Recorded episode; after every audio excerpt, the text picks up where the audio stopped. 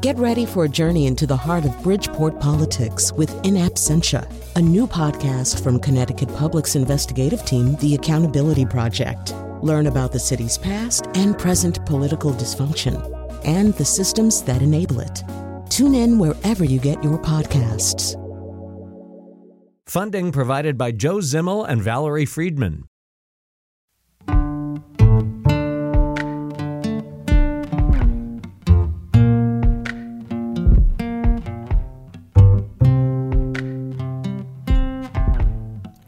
This is Where We Live from Connecticut Public Radio. I'm Catherine Shen. Under a proposed bill, warehouses where we live will be required to inform workers about the quotas or productivity standards they're held to. Amazon, with more than 15,000 employees and 14 warehouses in the state, was the focus of a recent hearing on the bill, pulling on the latest numbers compiled by the Strategic Organizing Center that found Amazon workers were twice as likely to be injured on the job than at any other warehouse. They didn't attend that hearing back in March, but Amazon recently offered us a safety briefing at their newest facility in Windsor. While we weren't able to record the tour, we were shown the safety protocols in place at this 11th generation warehouse. It spans 66 football fields. Amazon declined the invitation to join us live this hour, but we did speak with a national spokesperson a moment ago. Kelly and Nantel shared the company's stance on the bill and shed some light on the productivity metrics that are used. Let's take a listen. Kelly, thank you so much for joining the show this morning. It's my pleasure. Thanks for having me, Catherine. So I want to just jump straight into it. I want to ask you, you know, what is Amazon's stance on this bill? Well, thanks for jumping right in. That's what we do. no, I appreciate that. Look, look, we really support the goal of the bill. Uh, we believe we're following the processes already. Um, we're looking forward to working with lawmakers. I think the, the there's a common misconception with our operations, though. We don't have fixed quotas at our facilities. And so we want to work with lawmakers and make that bill as strong as possible.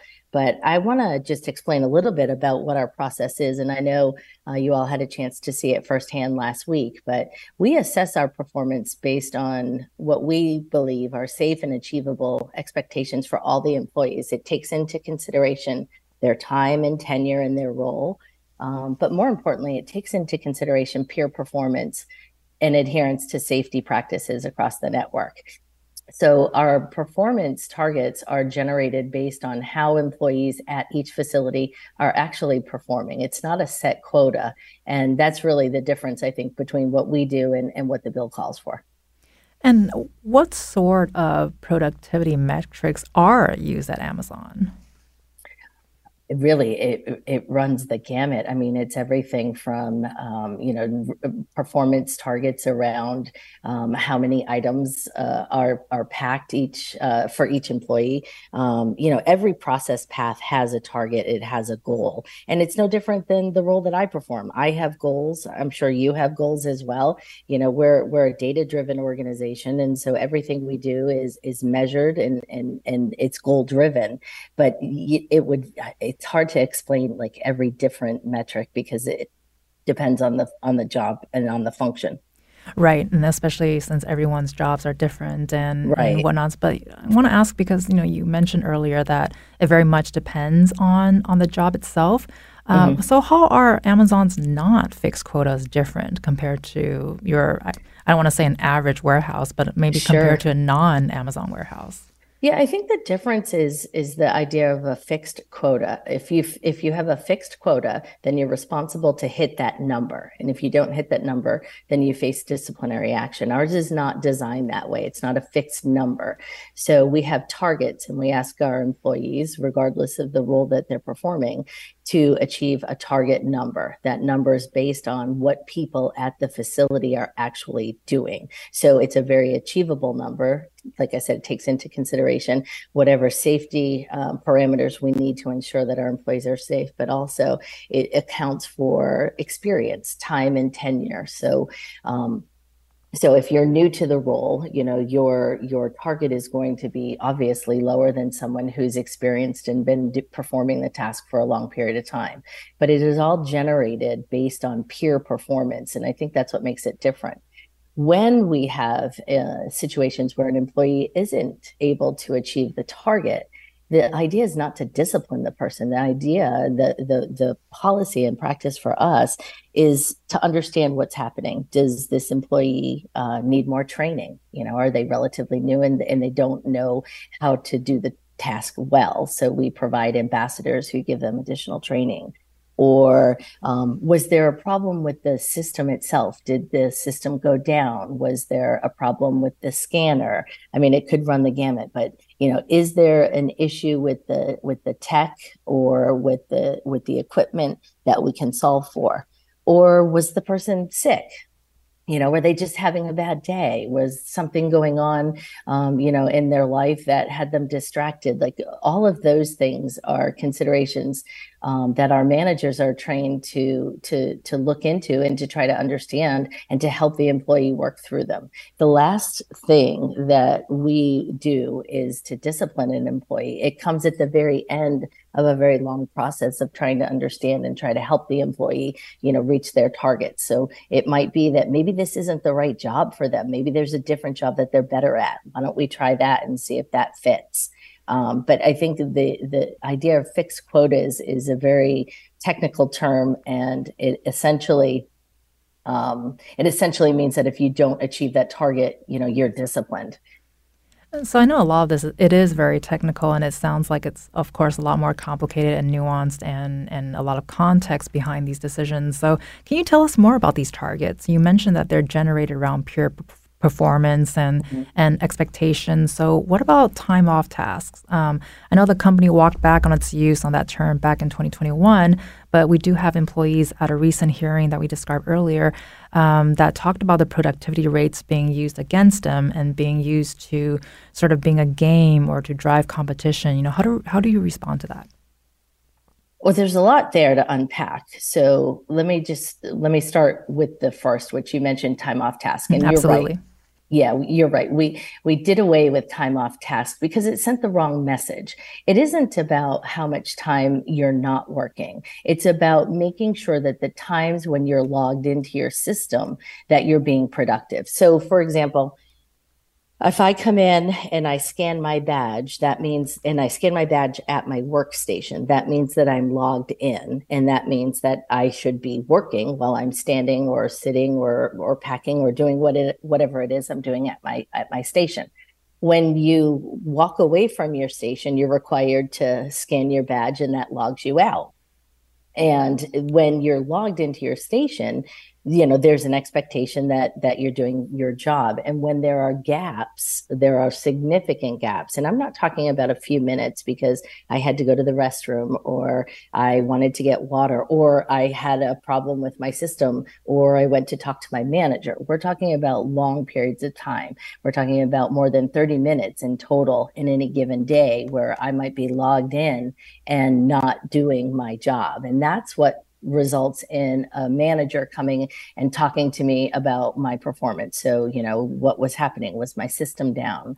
Uh, was i was i sick? Was i talking to a manager? So we really flipped it to be time logged in because we wanted it to we wanted people to understand that it is not about tracking every second. It's about making sure that when you're logged in and you're doing your job that that you're actually performing your job.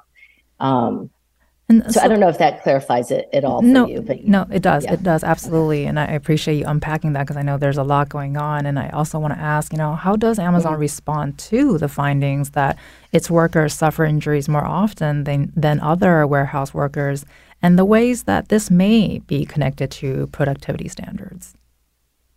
Well, I think, first of all, what I would say is when we look at the health and safety of our employees, it is absolutely our top priority, and it always has been. We've seen our recordable injury rate fall by nearly 24% since 2019. And we're proud of that, but that's not good enough for us. Our goal is to reduce our recordable injury rate in half by 2025. And we're working really hard to do that. We have more than 8,000 trained safety professionals who work at our facilities across the world every day trying to keep our employees safe. Uh, we've spent billions of dollars and we're spending another half a billion this year alone on programs and uh, technology safety advancements to help keep our employees safe. So you know the the criticism is always a, a little bit tough uh, you know to swallow when it comes from an organization like the, the national employment law project or or others because i think that oftentimes they cherry pick data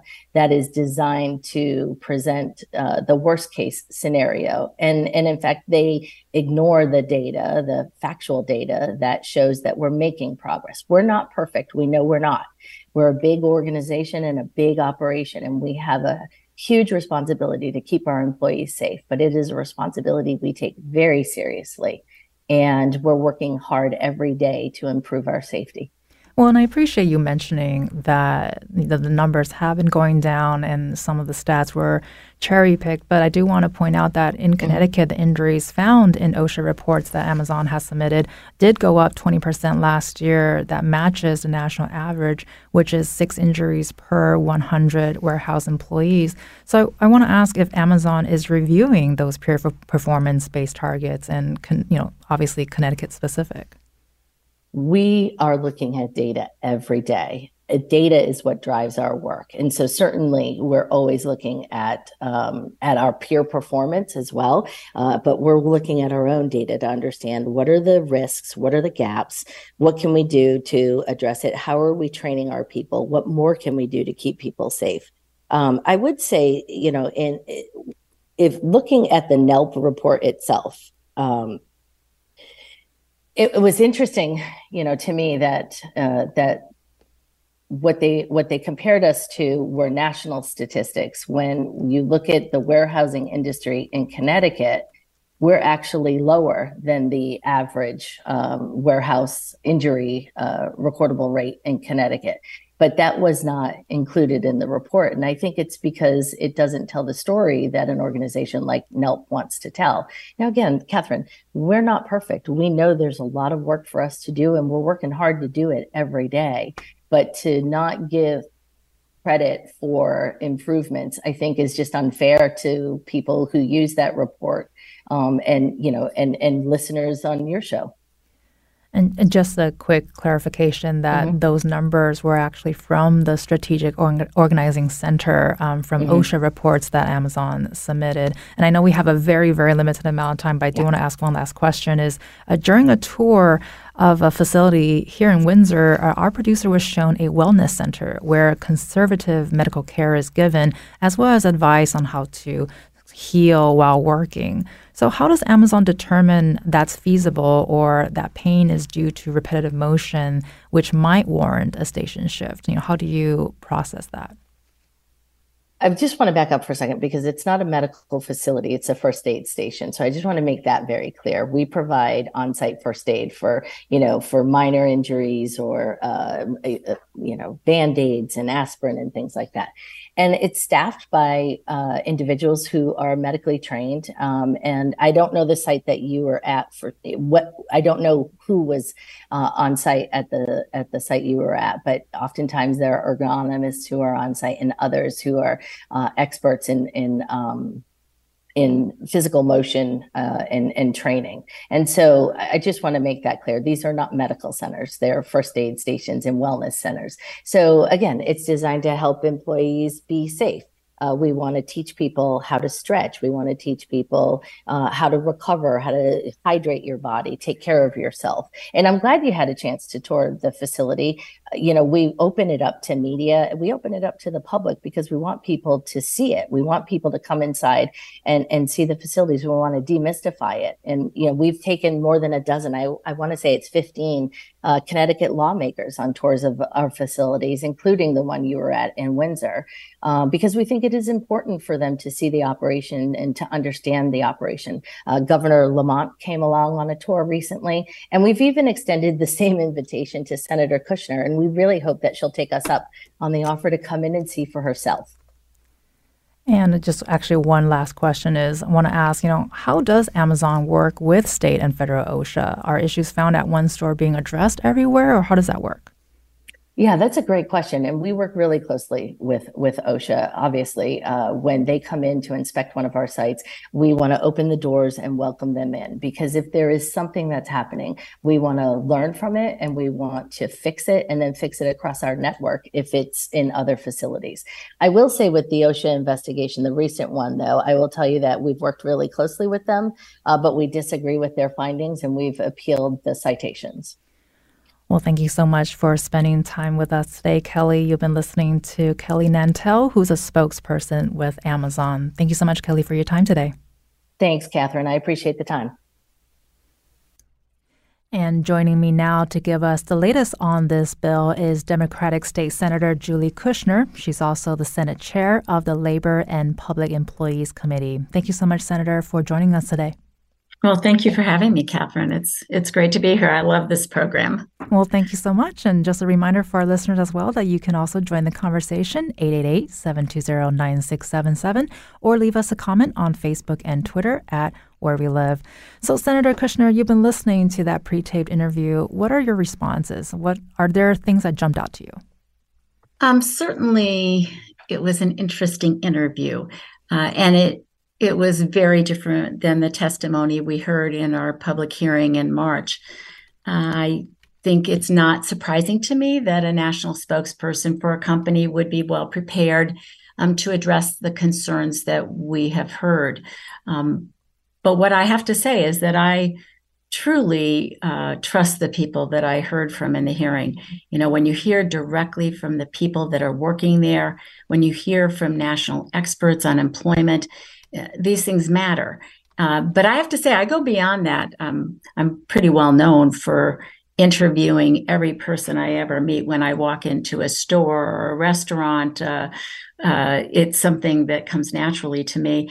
And I did have occasion to speak to someone totally unrelated to Connecticut and the work we're doing in the legislature, um, but at a family dinner where there was a young man who'd worked in warehouses and I just asked him about his experience. And of course, he had worked at Amazon. And he said, compared to other warehouses where he had worked, it was terrible and he did not stay long. And I think that's one of the concerns, unfortunately, that wasn't pursued in the interview. There's a very high turnover rate at Amazon. And I think that speaks to the conditions at work. And so clearly, if if in fact Amazon is doing the kind of great work that was expressed by their national spokesperson, then I would say this bill should not be a problem for them because they won't have any effort, uh, they won't have any problem meeting the requirements of the bill. Um, the bill is quite simple. It does say that workers have to be made aware of the quota um, that is expected of them and the and the disciplinary actions might that might follow if they don't meet those quotas. I do appreciate hearing that they don't have quotas, and we'll make sure that uh, targets are also included in the bill. Um, but it also allows them time uh, to go to the restroom, uh, including the travel time to get to the restroom and the state law requiring uh, lunch break. And I, I think that one of the things that we heard is these are massive operations. And I know if you've driven to the airport recently, you've probably noticed that there's a huge facility um, that you can see from the road. And that makes it a little more understandable why it might take someone a longer time to walk to the bathroom um, and get back to their workstation. So, you know, the bill is quite simple. It also requires that we keep data and start tracking this information so that we will be better informed as a state um, to really understand what's going on in warehouses. And it, it doesn't name Amazon because I think we want to look at all these warehouses and make sure that workers are safe. Um, I, I, do I do want to say when I listen to the testimony uh, and anyone can see it. It's on CTN. You can go back and look. I was shocked at hearing from the workers. It sounded like piecework from another era uh, where workers are being injured and they're being stressed and they're leaving these jobs because they don't provide long term security uh, and long term uh, good jobs with good benefits. And so, you know, I, again, I would just say if Amazon is doing everything that they purported to be doing in the interview, then they shouldn't care about this bill at all because it won't affect them. And we will be digging deeper into their turnover rates later on in the show. But I do want to ask real quickly, too. You just described uh, your shock in terms of, of your images of what it, what it looks like to work at Amazon. Do you think your shock speaks to a broader lack of public knowledge about Amazon's business practices? Absolutely. Uh, you know, there there has been a lot in the news about Amazon, not just in Connecticut, but mostly around the country. And I don't think that's to be overlooked. The fact that we're hearing about Amazon regularly and their labor practices should be a concern to us. But I think what was most disturbing is I'm like pretty much everybody else. Uh, we order things online uh, through Amazon all the time because we wanted to get to our house immediately. And we've been spoiled, I think, uh, here now and know we can order something and get it the same day or the next day. And when I heard these workers testifying about the workplace injuries, the speed at which they're forced to work, I did cringe because I felt guilty that um, I have allowed my own personal desire for immediate satisfaction um, to put other work, you know, people in danger. And when I talk to other people, I get the same reaction. We all have been sort of lulled into this belief that we need something immediately. And um, I don't think any of us want to put a worker in jeopardy or in danger of getting hurt or losing their job because they can't meet a, a target, let's say.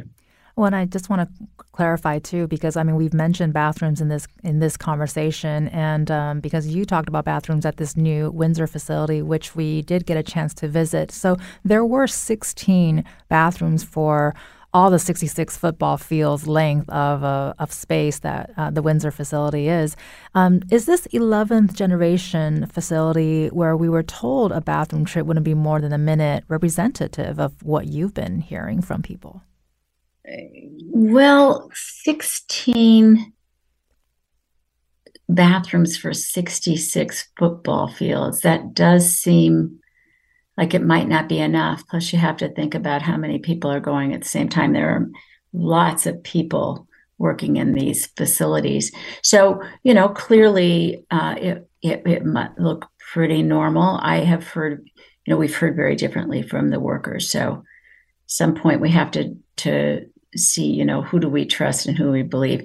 Um, I don't know that these workers have any anything to gain from uh, going before a public hearing and making up stories. I don't think that's I don't think that's real, and it's not been my experience over 42 years of working with directly with workers who are trying to improve their work situation. I think they tell the truth.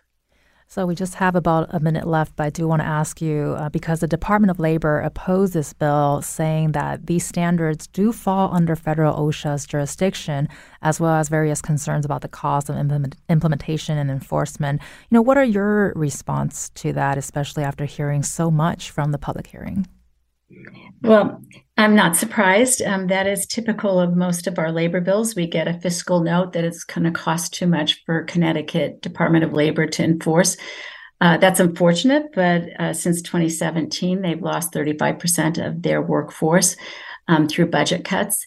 And um, so it is a real problem, but something we need to address. We need to make sure that we as a state are providing enough resources to our Connecticut Department of Labor to be able to enforce the laws we have and make sure that we're advancing new laws that will address the new work situations. And just really quickly, you know, can you give us an update on what's the latest and what's next? Uh, we know that this has made it through the Labor Committee, which you chair, and I think the appropriations as well. And, and have you heard from Amazon as well? Uh, I did get an invitation to tour. It was at the busiest time of uh, the session, and uh, we are running 52 bills, uh, 50 bills in our labor committee, and I'm on six other committees. So uh, it wasn't possible for me to tour at the time. But uh, I do believe this bill will move forward. I think it's an important bill. And while it's been opposed by the business community again, if employers are doing the right thing, then this bill should not threaten them at all. Well, thank you so much. You've been listening to State Senator Julie Kushner. I appreciate your time and thank you so much for joining us this morning. Happy to do so. Take care. Uh, coming up next, we'll have Business Insider tech correspondent Katherine Long plus Eric Gjede with the Connecticut Business and Industry Association who will be joining us. Do you have experience working in warehouses in Connecticut? You can join the conversation 888-720-9677. That's 888-720-WNPR or find us on Facebook and Twitter at Where We Live.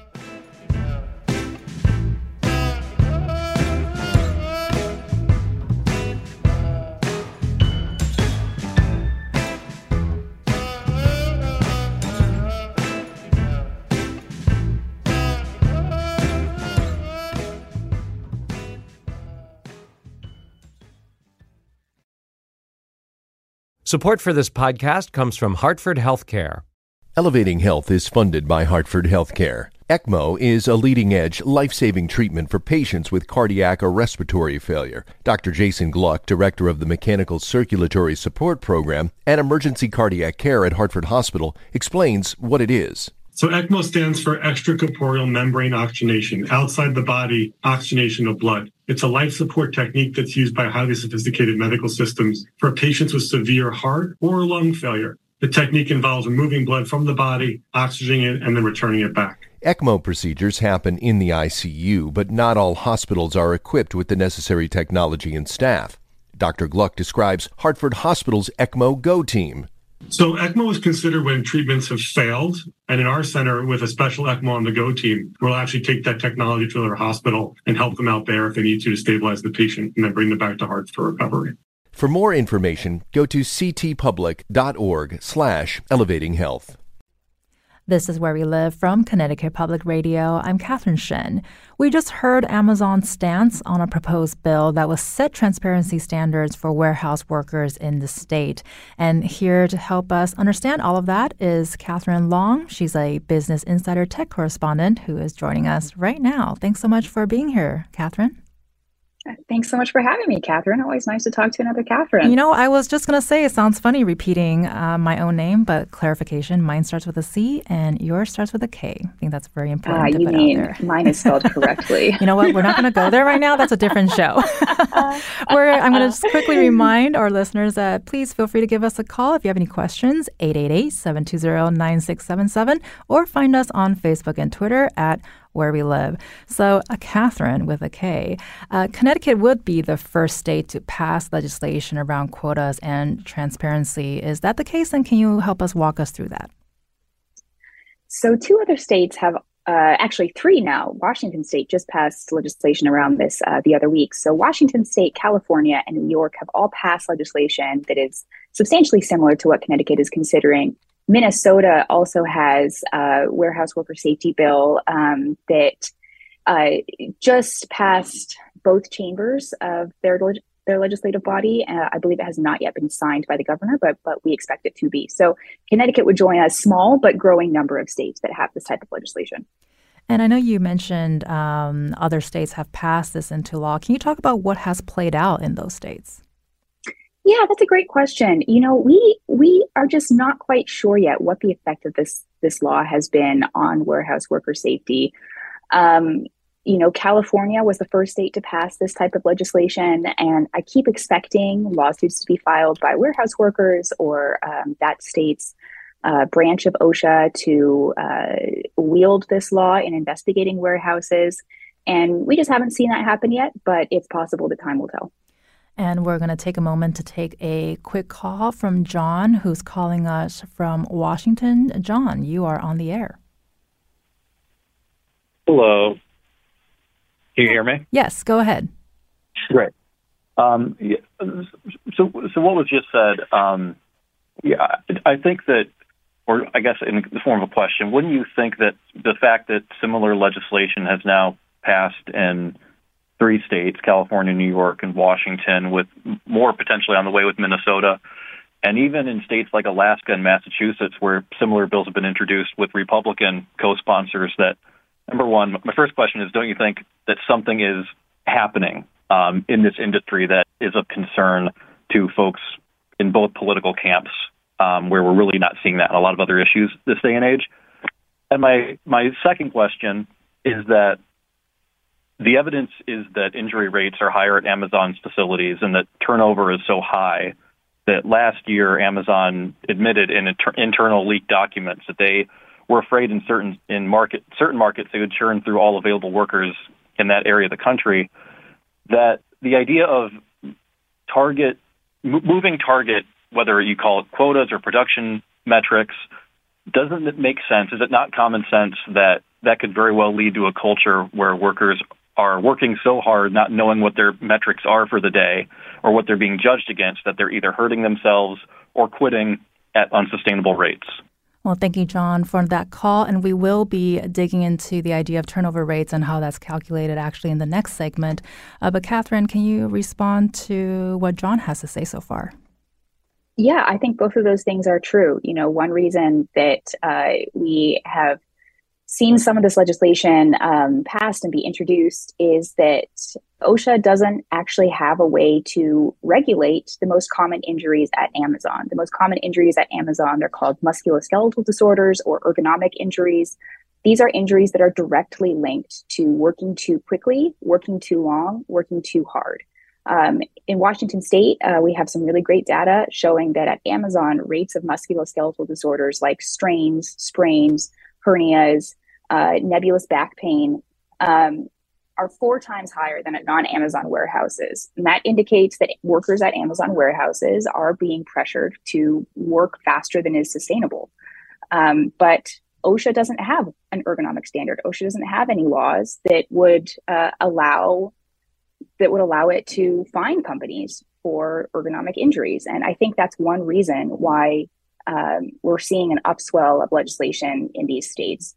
And that ties in directly to your second point, John, that workers, you know, even if the the rates are are sustainable for workers, uh, even if the time off task is um, loosely applied in a lot of instances, there is a, a culture of fear. That's what Amazon workers have told me that they might lose their job at any point. I think one part of that is that Amazon's automated systems for writing workers up often make mistakes, and those mistakes don't they they go uncaught.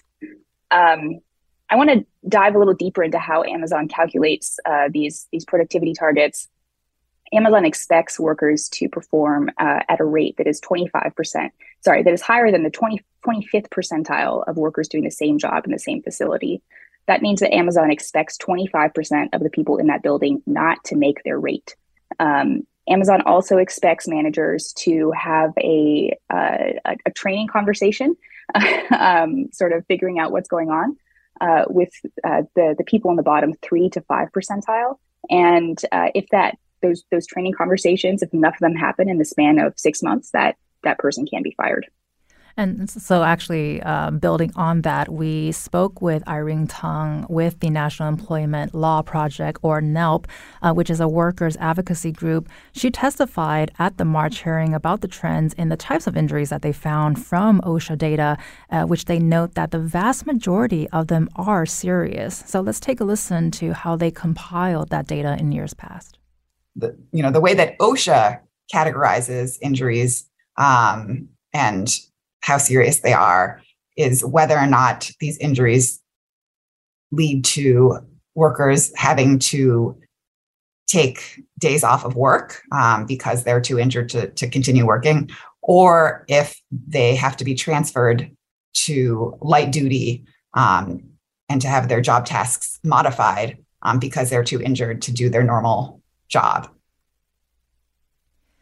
And so, Amazon has pushed back on this categorization of seriousness, but Katherine, you were one of the reporters that NELP worked with um, back at the Seattle Times. Can you tell us a little bit about how this data is collected? Um, this is self reported data that Amazon is required to file with the Department of Labor every year for every facility. Um, so it's a little bit different than some of the data that I just referenced uh, about the prevalence of musculoskeletal disorders, which actually comes from workers' compensation claims. So that is compiled by workers seeking medical care, basically. Um, so yeah, the, the data that Irene is referencing is is self-reported data to OSHA. And how much of this has to do with the undersourced nature of a lot of uh, these state and federal agencies? You know, again, uh, we talked about earlier that the Connecticut Department of Labor opposed the bill for a lot of reasons, which includes the need for funding and the staff to implement it, and also that they don't have jurisdiction over private sector employees, and that the federal OSHA does. What's your response to that? Right. I mean, we have seen that. Um, OSHA is understaffed. Uh, the number of inspections that they're able to conduct is quite low. Um, the fines for employers who uh, who do get inspected by OSHA and receive a negative inspection are very low. They have not budged uh, for decades. Um, and also, employers have the ability to appeal these citations in court, um, and those appeals can drag on for for years um, at a tremendous legal cost. And the opposition to this bill was not just around standing labor laws and agencies, but also around the importance of metrics to businesses where we live. And joining us now by phone is Eric Gjede. He's a vice president for public policy at the Connecticut Business and Industry Association. Thank you so much for joining us today, Eric. It's a pleasure. Thank you for having me on. And so, Eric, you testified at the March hearing saying that this bill mischaracterized how metrics are being used in Connecticut and that they're all they're not all punitive. Can you elaborate on how this applies to Amazon? Absolutely. Well, first of all, I, I think that uh, the, the, conversation itself, I, I think view or uh, listeners need to be aware that this is targeting, this bill is targeting much more than just one large employer in the state. This is applying to all businesses in the state that have a warehouse. And I can tell you that performance metrics are very common in private sector industries. They're critical to make sure that you meet long-term business goals, that you have a merit-based compensation system, that you can predict workflow and prevent logistical errors. These metrics are not being used in a punitive way, especially in a state that we simply cannot find enough workers like Connecticut. You know, I mean, there, you know, certainly uh, doing these type of metrics in a punitive way would cause more accidents. It would destroy employee morale. It means more OSHA fines for businesses, whether federal or state.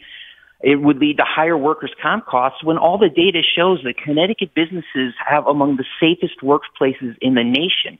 Workers' comp costs continue to go down every single year because of all the safety measures put in by employers. And are some of the long-term metrics that you're describing are they distinct from the work, worker productivity rates that are being used?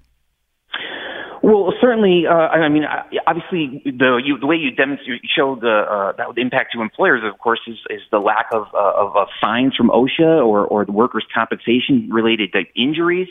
We're not seeing an increase in those at all in the state. Like I said, it's actually going down. But yeah, you know, again, you need to make sure your people are, you know, you're able to predict your workflow. You're going to prevent logistical errors that are expensive for a business. So, um, you know, businesses do need these critical measures.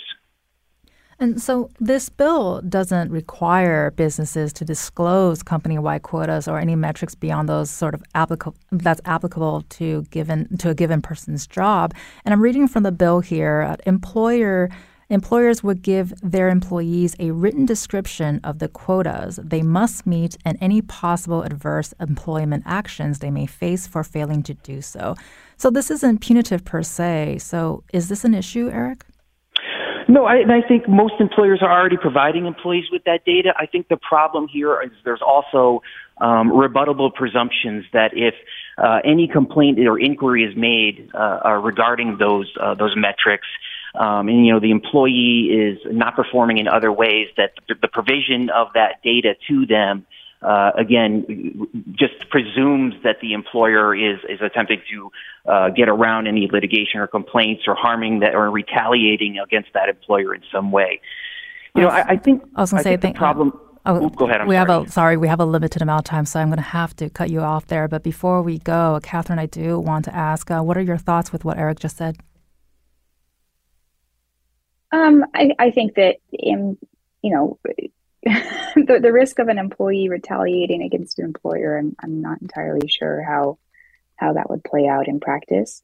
Um, but the substance of what Eric said, I think, is is largely accurate. You know, warehouses are very complex organizations, and um, they need to our our reliance on rapid shipping means that in order to get products to our door in the time that we have been accustomed to expect it to arrive, um, they need to rely on very stringent metrics, and that that's that's just the the facts of the matter.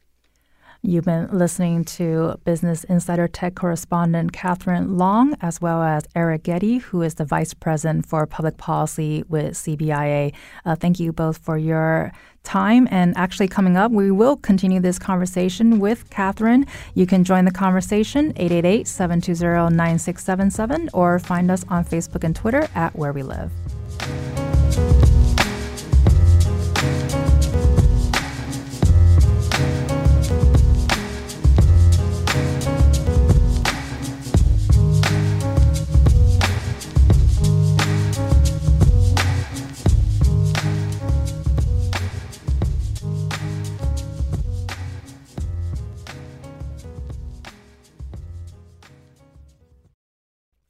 This is Where We Live from Connecticut Public Radio. I'm Catherine Shen.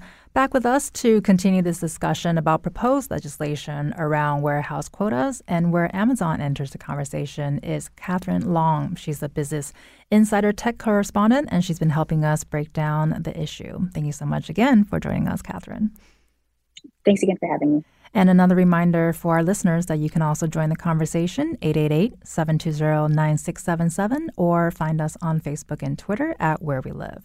And so, Katherine, we mentioned NELP earlier, who is also one of the organizations that tracks employee turnover or attrition rates at Amazon, which you've also reported on.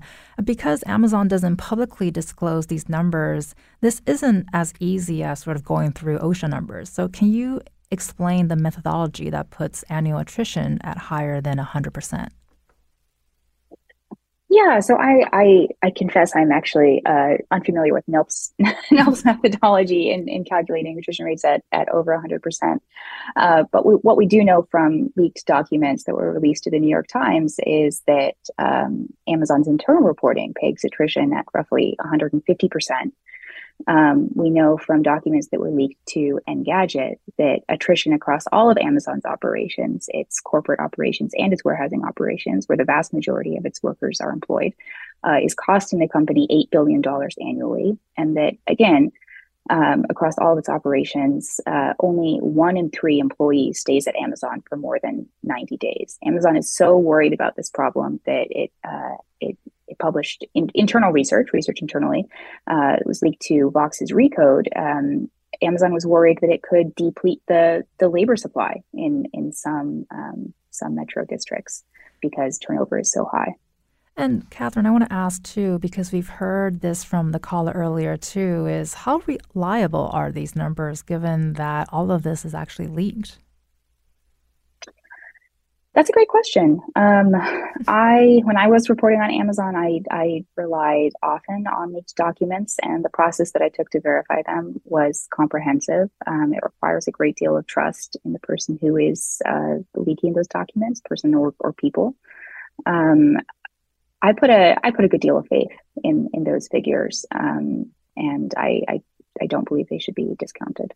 And how would you describe how many municipalities are variably welcoming to Amazon? And of course, some some don't want Amazon in their town, but others offer massive subsidies or tax breaks. Now, what are what are you hearing from the people that you've been talking to? The ta- there, there's there's a, a, range of opinions um, among uh, uh, municipalities and, and other local jurisdictions about how to approach Amazon some of the places that have been most heavily saturated with Amazon warehouses, I'm thinking about um, the Inland Empire and other parts of California, uh, have recently passed legislation to limit warehouse growth because they are um, so concerned about the effects of uh, uh, pollution and and congestion uh, emanating from these warehouses. I should say this is not just Amazon. Uh, these parts of, of California have received um, significant number of warehouses uh, writ large, not just Amazon warehouses. Right. Um, we've seen a similar thing in in, in Seattle, my hometown. Um, there was a, a, major backlash towards uh, possibly siting new Amazon warehouses within the city limits. Other parts of the country, and I would say the vast majority of the country, sees Amazon as a massive job creator. and they are welcoming Amazon warehouses with things like tax subsidies. Um, I believe the the warehouse that that um, WNPR toured uh, received a significant tax subsidy in, in, the form of millions of dollars. Um, that's more in line with the the common attitude that I've seen. Uh, yeah, I think that reflects to a lot of the conversations that we've been having as well. And I do want to ask in the Inland Empire in California, I wasn't expecting to hear that because that's very close to my hometown. Um, is you know what else are you hearing that that surprised you during your, during your reporting? You know, obviously you've been doing this for a while, but was there something that stuck out to you? Are you surprised that we're having this conversation today? I'm surprised that um, some towns have decided that they are effectively done with warehousing um, for the short term or that they've had enough. Um, that's a very strong position to take, and um, it's uh, you know not a common one. Um, but that is something that surprised me. Certainly, is that some municipalities are are you know putting their foot down on new new warehouse growth. And because we've been we've been using the term quotas and targets sort of interchangeably throughout this conversation, I would love to know what's your response to Amazon's resistance to the term quotas instead of targets. My impression is that Amazon uh, uh, is pushing back against the the phrase fixed quotas, so the idea that the quotas uh, do not change. Um, and that's true. At Amazon, the quotas do change depending on um, the, the, pace that other people in the warehouse are working. Um, my impression is that regardless of, of the semantic issue, uh, workers in Amazon's warehouses do see these productivity targets as quotas, and they some some of them, not all of them, but some of them are um, very worried about meeting them and what would happen to their jobs if they don't meet them. And the workers that I've spoken to, you know, some of them they they they're star employees. They really want to meet these targets. They really want to exceed these targets, and that's leaving them with injuries. And uh, a different kind of surprise, but you've been listening to this conversation, and State Senator Julie Kushner described shock around hearing some of Amazon's business practices. You know, what's your sense of public knowledge around some of these issues, and whether or not that's growing? My sense is that um, the public is becoming more informed about uh, the human cost of our our need for fast delivery. The um, I, I you know, when I started reporting on this issue, I, I, I don't think it was very common for people to, uh, to to know a great deal about it. But I feel like now, if I tell people I, I report on Amazon's warehouses, the first thing that comes to their mind is um, injuries. Mm, that's really telling considering the conversation we've been having today. And then we only have about a minute left, but I do want to ask, you know, you've been reporting on this for a while. What are some of your next steps? You know, what are you, what are you looking out for for your next report? Um, I'm going to be looking at a legal fight that's taking place in Washington State. Amazon uh, has contested uh, some some of the first violations for um, uh, repetitive motion linked injuries um, in that state, and I'm curious to see what types of new information about Amazon's business practices and its health and safety practices might come out in the course of that testimony. Um, I'm also continuing to track uh, OSHA's uh, uh, investigation into um, Amazon warehouses. Uh, there were some very interesting details, allegations about Amazon's use of its on site first aid clinics, which is called AmCare, in uh, a recent round of OSHA citations um, that I am uh, really interested to follow. Well, thank you so much for sharing that with us. We certainly look forward to your reporting. You've been listening to Katherine Long, who is a Business Insider tech correspondent. Thank you so much, Katherine, for spending time with us today and helping us understand the issues better. Oh, thanks so much for having me here. I'm Catherine Shen. Today's show is produced by Katie Pellico. Our technical producer is Kat Pastor. Download Where We Live anytime on your favorite podcast app. And thank you so much for listening.